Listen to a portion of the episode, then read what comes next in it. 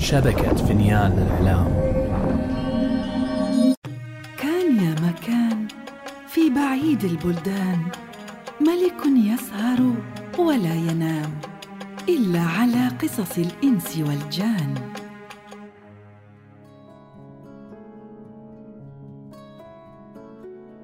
وبلغني أيضا أيها الملك السعيد أن إبراهيم لما وصل إلى البصرة باحثا عن جميلة المرأة من الصورة نزل في خان يقال له خان حمدان. وكان بواب الخان رجلا عجوزا وأعجب بكرم إبراهيم وحسن خلقه. فرق له قلبه وعزم على أن يساعده. فدله البواب على خياط السيدة جميلة. فذهب إليه إبراهيم وجعل يتودد إليه بالإكرام والعطاء حتى رق قلب الخياط له هو الآخر وقرر أن يساعده. فدله على بستان للسيدة جميلة يقع على ضفاف النهر. وأخبره عن طريقة للوصول إلى البستان. ففعل إبراهيم ما أخبره به الخياط وجهز ما طلب منه أن يجهزه وركب المركب في النهر وسار حتى وصل إلى البستان.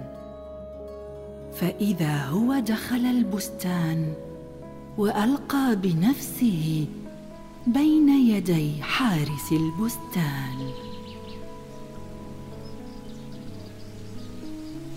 وكان البستاني رجلا أحدب لطيف المنظر. عليه ثياب مذهبة وفي يده دبوس من فضة مطلي بالذهب. فنهض إبراهيم مسرعا وانكب على يده وقبلها. من أنت؟ ومن أين أتيت؟ ومن أوصلك إلى هنا؟ يا عم أنا صبي جاهل غريب.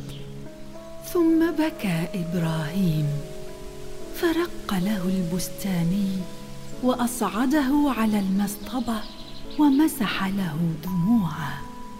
لا بأس عليك إن كنت مدينا قضى الله دينك وإن كنت خائفا آمن الله خوفك. يا عم. لا بي خوف ولا علي دين ومعي مال جزيل بحمد الله وعونه. يا ولدي ما حاجتك حتى خاطرت بنفسك وجمالك إلى محل فيه الهلاك؟ فحكى له حكايته. وشرح له أمره. فلما سمع كلامه أطرق برأسه ساعة إلى الأرض. هل الذي دلك علي الخياط الأحدب؟ نعم يا سيدي. هذا أخي وهو رجل مبارك. يا ولدي لولا أن محبتك نزلت في قلبي ورحمتك لهلكت أنت وأخي وبواب الخان وزوجته. اعلم أن هذا البستان ما على وجه الأرض مثله والله. يقال له بستان اللؤلؤة وما دخله أحد مدة عمري إلا السلطان وأنا وصاحبته. جميلة. وأقمت فيه عشرين سنة. فما رأيت أحدا جاء إلى هذا المكان. وكل أربعين يوما تأتي السيدة جميلة في المركب إلى هنا وتصعد بين خادماتها في حلة أطلس تحمل أطرافها عشر خادمات بكلاليب من الذهب إلى أن تدخل فلا أرى منها شيئا. ولكن أنا ما لي إلا نفسي فأخاطر بها من أجلك. فعند ذلك قبل إبراهيم يد البستاني اجلس عندي حتى أدبر لك امرا. ثم أخذ بيد الغلام وأدخله البستان. فلما دخل إبراهيم ذلك البستان ظن أنه الجنة. ورأى الأشجار ملتفة والنخيل باسقة والأطيار تناغي بأصوات مختلفة. ثم ذهب البستاني به إلى قبة. هذه القبة التي تقعد فيها السيدة جميلة. فتأمل تلك القبة فوجدها من أعجب المتنزهات. وفيها سائر التصاوير بالذهب واللازورد. وفيها أربعة أبواب يصعد إليها بخمس درجات. وفي وسطها بركة ينزل إليها بدرجة من الذهب. وتلك الدرجة مرصعة بالمعادن. وفي وسط البركة سلسبيل من الذهب فيه صور كبار وصغار والماء يخرج من أفواهها. فإذا صفرت الصور عند خروج الماء باصوات مختلفة تخيل لسامعها أنه في الجنة.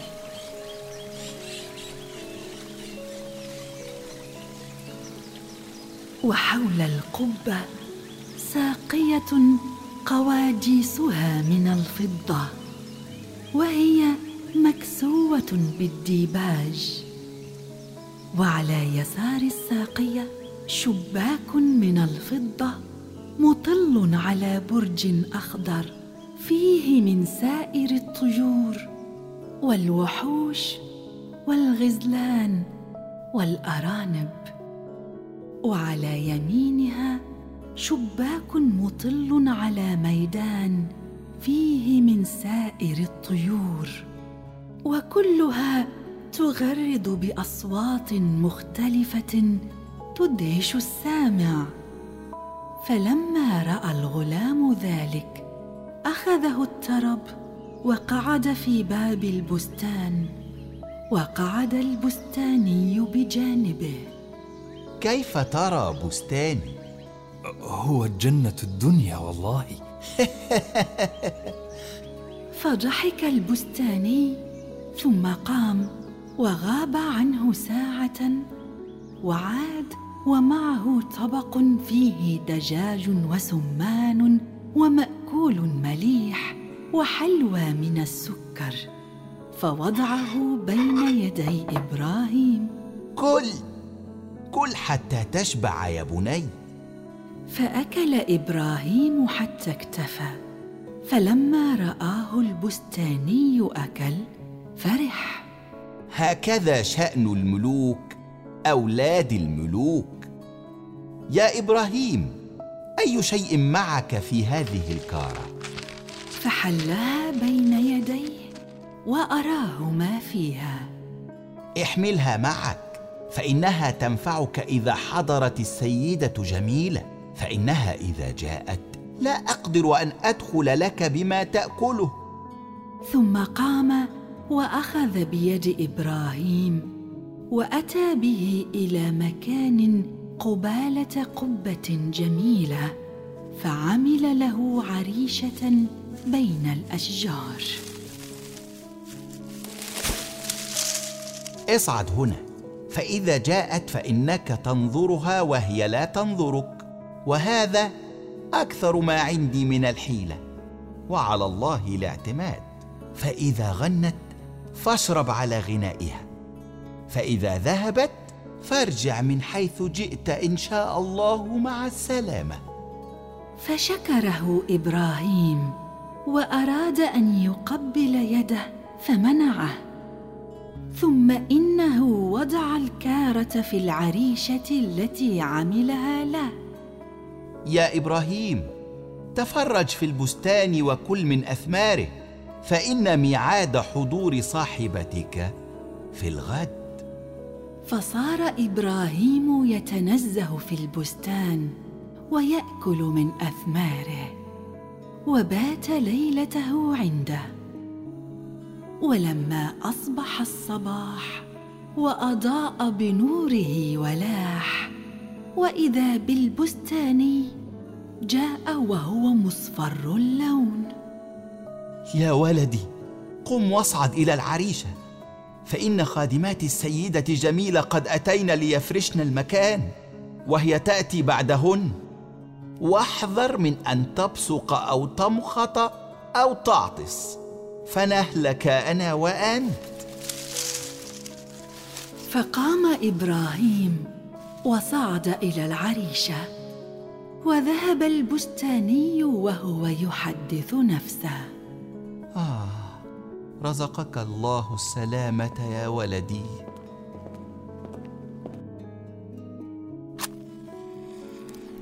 فبينما إبراهيم قاعد وإذا بخمس خادمات أقبلن لم ير مثلهن أحد. فدخلن القبة وغسلنها ورششنها بماء الورد. واطلقنا العود والعنبر وفرشنا الديباج. وأقبل بعدهن خمسون خادمة. ومعهن آلات الطرب وجميلة بينهن من داخل خيمة حمراء من الديباج والخادمات رافعات أذيال الخيمة بكلاليب من الذهب حتى دخلت القبة. فلم ير منها ولا من أثوابها شيئا. والله إنه ضاع جميع تعبي ولكن لا بد من أن أصبر حتى أنظر كيف يكون الأمر.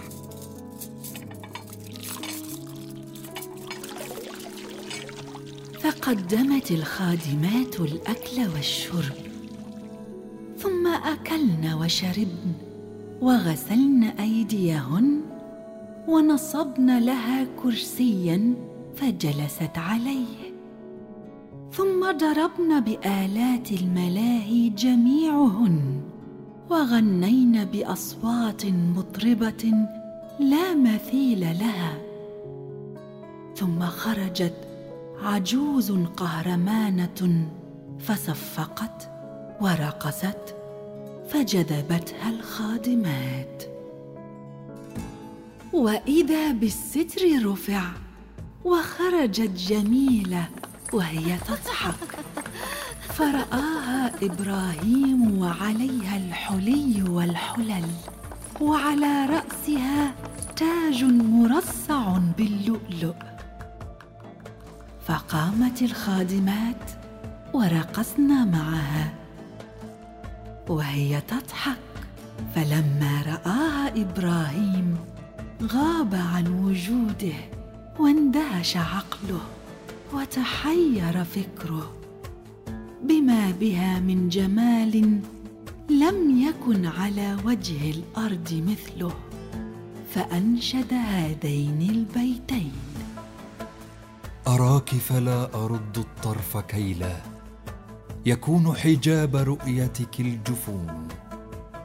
ولو أني نظرت بكل لحظ لما استوفت محاسنك العيون. فقالت العجوز القهرمانة للخادمات أن تقوم منهن عشر يرقصن ويغنين. فلما رآهن إبراهيم تمنى في نفسه أن ترقص السيدة جميلة. فلما انتهى رقص العشر خادمات أقبلن حولها وطلبن منها أن ترقص في هذا المجلس. ليتم سرورهن بذلك لأنهن ما راين أطيب من هذا اليوم للرقص.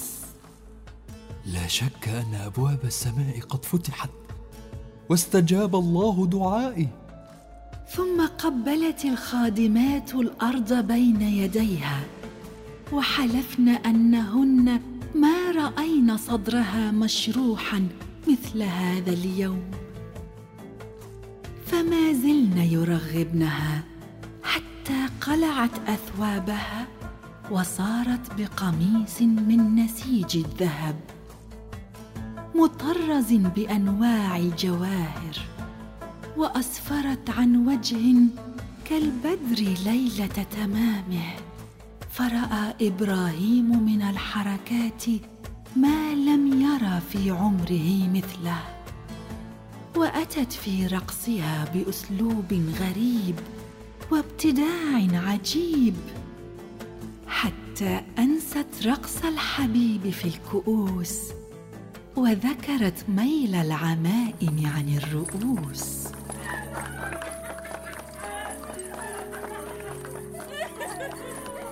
فبينما إبراهيم ينظر إليها إذ لاحت منها التفاتة إليه فرأته فلما نظرته تغير وجهها.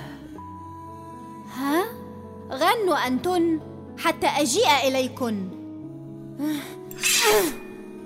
ثم عمدت إلى سكين قدر نصف ذراع وأخذتها وأتت نحوه. لا حول ولا قوة إلا بالله العلي العظيم. وأدرك شهرزاد الصباح فسكتت عن الكلام المباح.